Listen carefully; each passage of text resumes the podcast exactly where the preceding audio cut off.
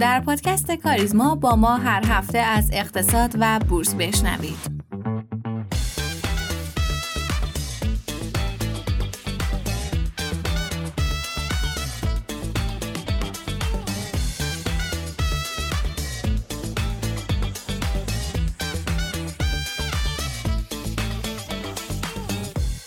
سلام اهالی پادکست کاریزما بر شما شنوندگان عزیز و همراهان همیشگی ما. امیدوارم که حالتون خیلی خوب باشه. امروز چهارشنبه است 27 دی ماه 1402 و ما 149 مین اپیزود از پادکست کاریزما رو تقدیم شما می‌کنیم. بریم با هم اخبار رو بشنویم و برگردیم.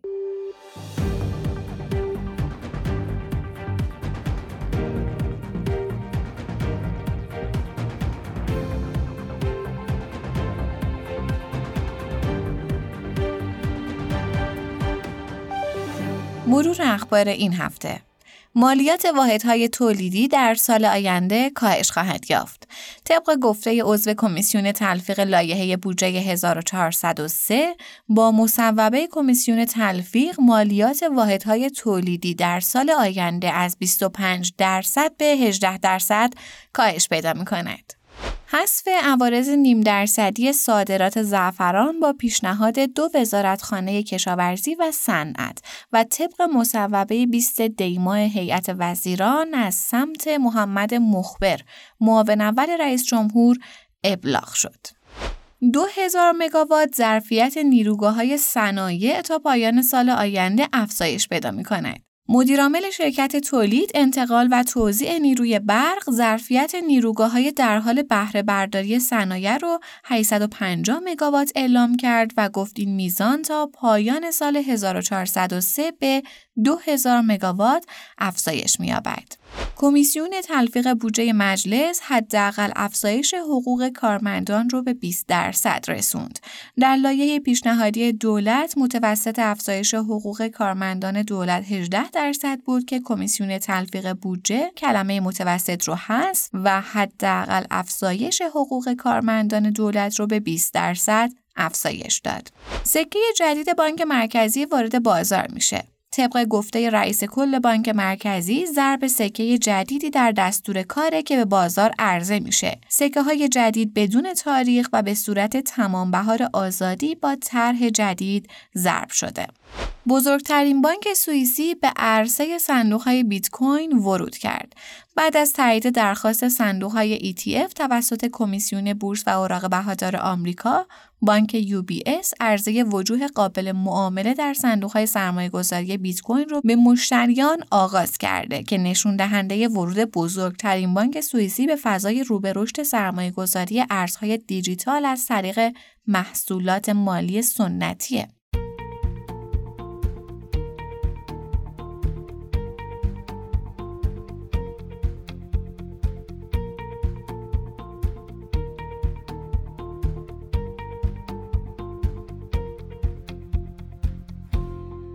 خب اینم از بخش اخبار. بریم برای بخش بعدی یعنی تحلیل هفتگی بازارها که با آقای صالحی پیش می‌بریم بخش رو. آقای صالحی سلام و خوش اومدین. سلام و عرض ادب خدمت شما و همه شنوندگان. امیدوارم حالتون خوب باشه و آخر هفته خوبی رو براتون آرزو می‌کنم. مرسی از شما. بریم بی وقفه برای تحلیل بازارها. بله حتما.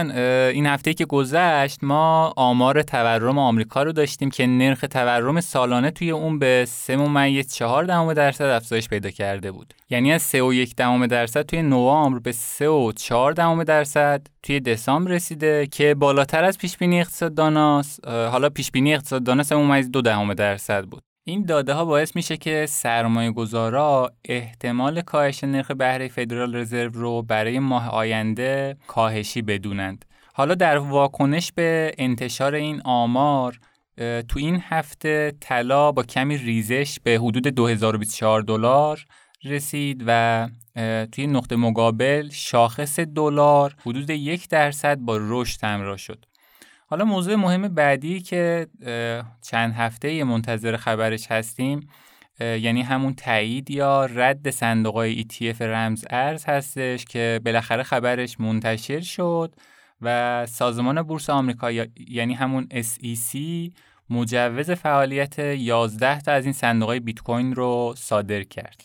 خب جناب سالی چرا با اینکه سازمان بورس آمریکا مجوز این صندوق رو تایید کرد ولی بازم بیت کوین قیمتش کاهش داشت این هفته دلیلش چی می‌تونه باشه سوال خیلی خوبی پرسیدید. یعنی همونطور که گفتید بعد از اینکه این صندوقا مجوزشون تایید شد بیت کوین حدود 8 درصد ریزش رو تجربه کرد. که عمده دلیلش هم به نظرم به خاطر شک و تردید و هیجاناتی بود که سرمایه گذاران در مورد صندوقهای نقد صندوقهای بیت کوین داشتند. خب این موضوع زیادم عجیب نیست دیگه. بیت کوین ظرف یک سال گذشته از حدود 26000 دلار تا حدود 47000 دلار رشد کرده بود و تو چنین شرایطی هیجان دور از انتظار نیست. ولی در کل توی بازارهای مالی حالا میگن که یه جوری با شایعه بخر و با خبر بفروش. یعنی همین موضوع تایید صندوقا باعث یه رشد سنگین بیت کوین توی ماهای اخیر شده بود. و با خبر تایید این صندوقا یکم از هیجاناتش کاسته شده و قیمتش یعنی معاملات متعادل تر شده. البته یه سری پیش های جالبی هم در این خصوص ارائه میشه. مثلا مدیر مؤسسه آرک اینوست پیش بینی کرده که طبق سناریو اصلیش قیمت بیت کوین تا پایان دهه کنونی یعنی تا پایان 20 تا پایان سال 2030 به 600 هزار دلار می‌رسه و حالا تو سناریوی دیگهش یعنی سناریوی خوشبینانش قیمت بیت کوین تا یک میلیون دلار افزایش پیدا می‌کنه و حالا ایشون تایید مجوز این صندوق ETF رو دلیل رشد حالا بیت کوین تو آینده می‌دونه. پس باید منتظر رشد بیت کوین و به طب اون یه سری از رمزارزهای دیگه هم باشیم. خب از اقتصاد خودمون چه خبره های صالحی؟ بله احتمالا. حالا خب پیش هایی که تو مؤسسات بزرگ انجام, بزرگ انجام شده به این شکل هستش. توی بازار داخلی هم هفته پرنوسانی رو تجربه کردیم که دلیل اصلیش هم برمیگرده به درگیریایی که توی یمن اتفاق افتاده. خب خیلی این درگیری و ریسک گسترشش توی سطح منطقه رو جدی می‌بینن و یه جورایی معاملاتشون رو روی این خبر تنظیم کردن. به خاطر همین یه هیجانی توی بازارها و به خصوص و به خصوص بازار طلا و ارز وجود داره و توی چند روز اخیرم دیدیم صندوقهای طلا با نوسان زیادی همراه شدن. یعنی حبابشون ظرف یکی دو هفته اخیر از حدود 20 درصد تا بالای 30 درصد رشد کرده و الانم و الانم حدود 24 درصد هستش. البته علا رغم رشد حباب سکه صندوقهای طلا هم خیلیاشون با حباب مجددا معامله شدن و به خاطر همین نوسان قیمتی بیشتری رو تجربه کردند. این موضوع دیگه یه جورایی شده قصه شب ما. شب میخوابیم صبح بیدار میشیم می‌بینیم که یه طرف یه طرف رو زده و به تب اونم پشت سرش بازارا شروع می‌کنن بالا پایین شدن. در خصوص نرخ دلار چه نظری دارید؟ دلار هم یه مقداری بالا پایین داشت. واقعیتش منطق تغییرات نرخ ارز تو کشور به صورت جهشی هستش و بانک مرکزی سعی می‌کنه نرخ ارز رو یه جورایی فیکس نگه داره و حالا توی یه سری از دوره ها با جهش ارزی این عقب موندگی نرخ به صورت یک باره ای تا حدود زیادی جبران میشه. توی این بازه ها هم بانک مرکزی با سیاست سرکوب و بعضا با با فضا سازی های رسانه ای سعی می‌کنه نرخ ارز رو کنترل کنه. برای اینکه قیمت دلار رو بخوایم اندازه بگیریم توی محاسبات از تورم مبدع و مقصد و حالا یه سری متغیرهای دیگه مثل چاپ پول استفاده می‌کنیم. و حالا با این محاسبات واقعیتش نرخ دلار باید یه رشدی رو تجربه کنه. ولی اینکه زمانش کیه و مقدارش چه مقدار حالا چقدر هستش بستگی به دارایی ارزی دولت و سیاست بانک مرکزی داره. خب پس نظرتون اینه که دلار الان سرکوب شده و اگه دستکاری نشه قیمتش باید رشد کنه. حالا باید ببینیم که این رشد رو می‌ذارن این ور سال تجربه کنه یا به هر ترتیبی شده این ور سال نگهش میدارن و پاسش میدن به اون ور سال. خب به نظرتون طبق این صحبت ها وضعیت بازار سرمایه به چه شکلی میشه؟ بله ولی همونطور که گفتم مشخص نیست که کی از این فضای رکودی خارج بشیم. و اونطور که از بودجه سال بعد و فضای اقتصادی میشه برداشت کرد فعلا تغییر فازی در پیش نداریم و احتمالا این رکوده برای سال بعدم باقی میمونه. مگه اینکه حالا یه اتفاق جدید بیفته و مفروضاتمون رو بخوایم عوض کنیم.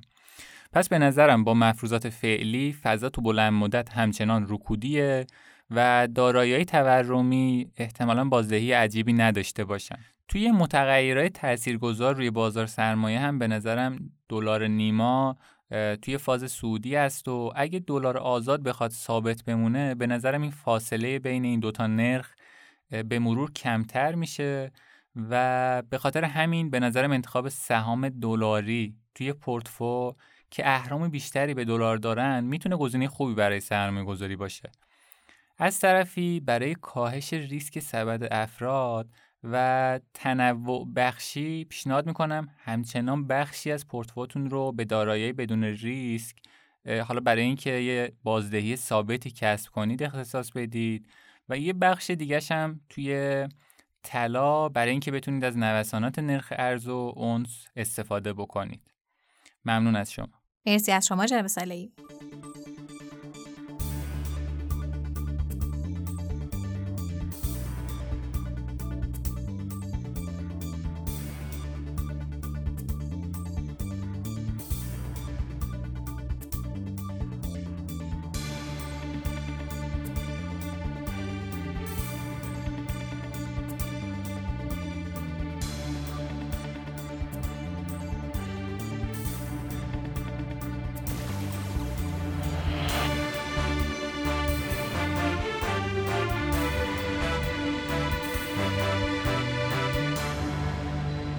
اوراق تسهیلات مسکن که به اوراق تسه هم شناخته میشه برای دریافت وام مسکن به کار میره. در این شیوه دریافت وام متقاضی علاوه بر پرداخت حدود 22.5 درصدی بهره وام باید مبلغی رو بابت خرید این اوراق صرف کنه تا در نهایت بتونه از حق دریافت وام برخوردار باشه. به تازگی این اوراق در بازار با رشد قیمتی بسیار بالایی مواجه شده و نرخ مؤثر وام مسکن رو برای متقاضیان افزایش داده. حالا سوال اصلی اینه که علت اصلی این افزایش قیمت چیه و چرا در برهه کنونی تقاضا برای این اوراق افزایش پیدا کرده. برای پاسخ به این سوالات و بررسی تأثیرات عرضه و تقاضای اوراق تسه روی قیمت مسکن نظر جناب آقای مصطفی سهرابیان کارشناس مسائل اقتصادی رو جویا شدیم بریم که با هم بشنویم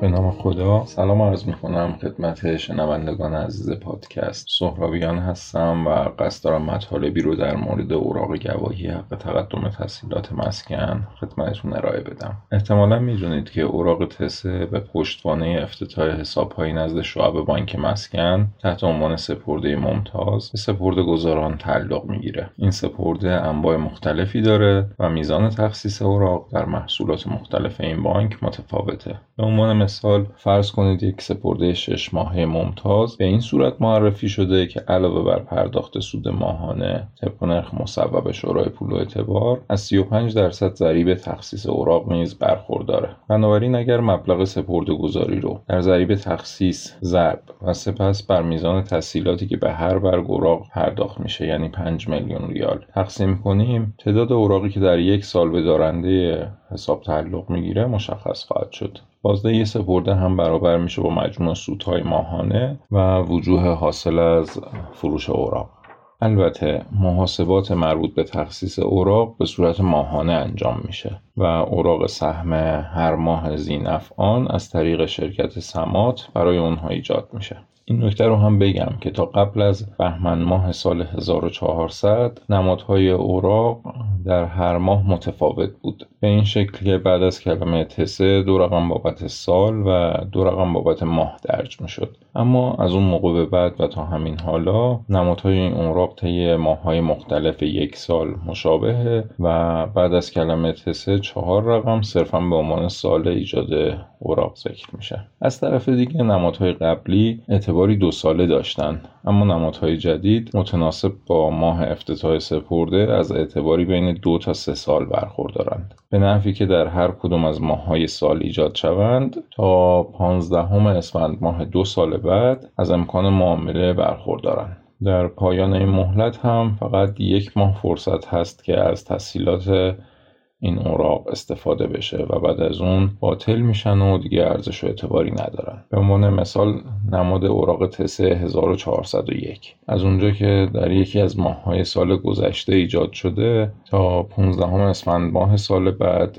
دارای اعتباره و می‌تونه در بازار ثانویه معامله بشه. البته این نکته رو بگم که طبق قوانین و ضوابط مربوط به معاملات این اوراق امکان فروش اوراق خریداری شده تا چهار ماه پس از تاریخ خرید وجود نداره و این محدودیت تنها در دو ماه پایانی دوره اعتبار اوراق رفت میشه و میشه اوراق رو به دفعات در اون دوره معامله کرد. اما سوال مهم می‌تونه این باشه که قیمت اوراق چطور تعیین میشه. در پاسخ باید گفت همانند سایر ابزارهای قابل معامله در بازار سرمایه میزان عرضه و تقاضا قیمت این دارایی رو مشخص می‌کنه. عرضه اون تحت تاثیر میزان سپرده های ممتاز افتتاحی نزد بانک مسکنه و تقاضای اون هم به عوامل متعددی از جمله دوره های رکود و رونق مسکن شاخص LTV شاخص LTV نسبت تسهیلات به ارزش ملکه به نوعی نشان دهنده قدرت خرید تو این حوزه است. همچنین جذابیت تسهیلات از منظر نرخ سود و مواردی از این دست بستگی داره. حالا اگر این سوال در ذهن شما شکل بگیره که دلیل افزایش قیمت اخیر اوراق چیه؟ باید بگم که قطعا موضوعاتی باعث تحریک تقاضا شده. افزایش اخیر سقف تسهیلات خرید مسکن از محل اوراق و اجرای طرحهای تسهیلاتی جدید که تاثیر قابل توجهی در قدرت خرید اشخاص هم داشته. از جمله تسهیلات موضوع قانون حمایت از خانواده و جوانی جمعیت همزمان با کاهش نسبی قیمت مسکن در برخی مناطق بهبود شاخص LTV رو در پی داشته و در نهایت موجب شده تا اوراق از جذابیت بیشتری برخوردار بشه. و تقاضای اون رشد پیدا کنه. علاوه بر اینها عامل دیگری هم که باید بهش توجه کنیم نرخ موثر تسهیلات است در حال حاضر نرخ بازپرداخت تسهیلات دریافتی از محل اوراق 22.5 درصده که با اضافه نمودن هزینه های خرید اوراق می‌تونیم نرخ موثر تسهیلات رو هم محاسبه کنیم. تا زمانی که این نرخ در مقایسه با نرخ هزینه سرمایه و تامین مالی در اقتصاد کشور کمتر باشه همچنان استفاده از اوراق و دریافت تسهیلات اون به نوعی دارای توجیه اقتصادی هست. ولی خب این افزایش قیمت تا کجا ادامه پیدا می‌کنه؟ همونطور که توضیح دادم خدمتتون افزایش قیمت اوراق بازدهی سپرده گذاران رو افزایش میده و موجب رشد سپرده گذاری نزد بانک مسکن و به تبع اون افزایش عرضه میشه. از طرف دیگه بالا رفتن هزینه خرید اوراق نرخ موثر تسهیلات رو افزایش میده و خب جذابیت تسهیلات رو کاهش میده که این موضوع هم موجب کاهش تقاضا میشه.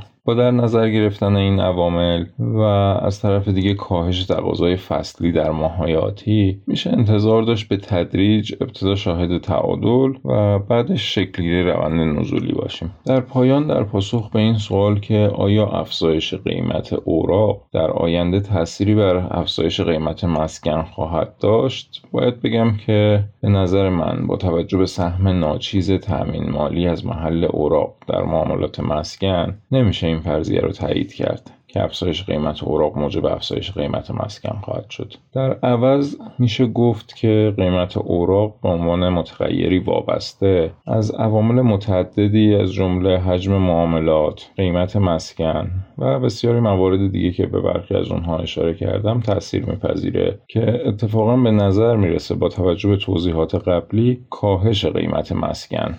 چون موجب افزایش شاخص LTV میشه می‌تونه به عنوان یکی از عوامل افزایش قیمت اوراق رو در پی داشته باشه. به بیان دیگه تغییر قیمت اوراق به نوعی نمایش دهنده تغییرات سایر عوامل این حوزه است و خود اوراق نمی‌تونه به عنوان متغیر مستقل در نظر گرفته بشه. صحبت دیگه ای ندارم از توجهتون سپاسگزارم و امیدوارم همواره پرسود باشید. خدا نگهدار.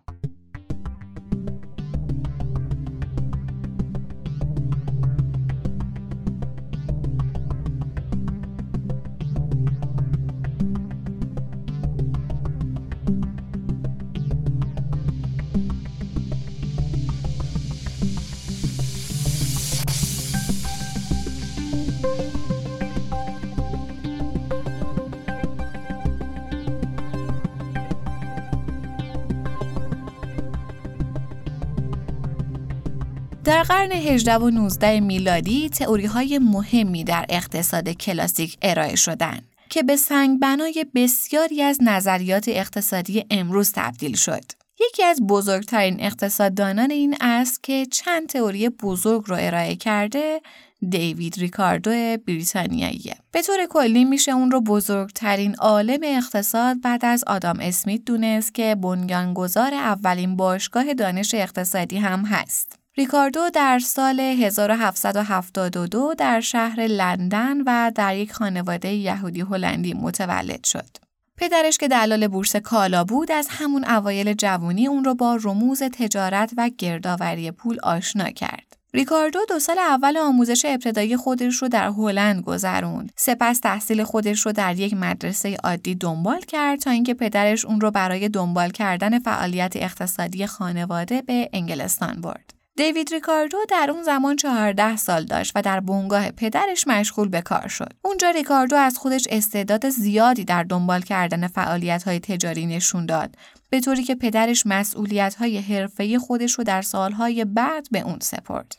زمان گذشت و ریکاردو ازدواج کرد و بعد از ازدواج از پدرش جدا شد و مستقلا به شغل دلالی بورس و سهام اشتغال پیدا کرد و در مدت کوتاهی ثروت بسیار زیادی هم به دست آورد. در آغاز کار از طریق مسائل بانکی به علوم اقتصادی علاقه من شد. در اون زمان به خاطر جنگ فرانسه و انگلیس پول انگلیس تنزل پیدا کرده بود که این موضوع نه تنها توجه متخصصان بلکه توجه عامه مردم رو هم به خودش جلب کرده بود. و به همین دلیل بود که اولین کتاب خودش رو در سال 1810 با این مضمون که ترقی شمش نشانه تنزل اسکناسه منتشر کرد.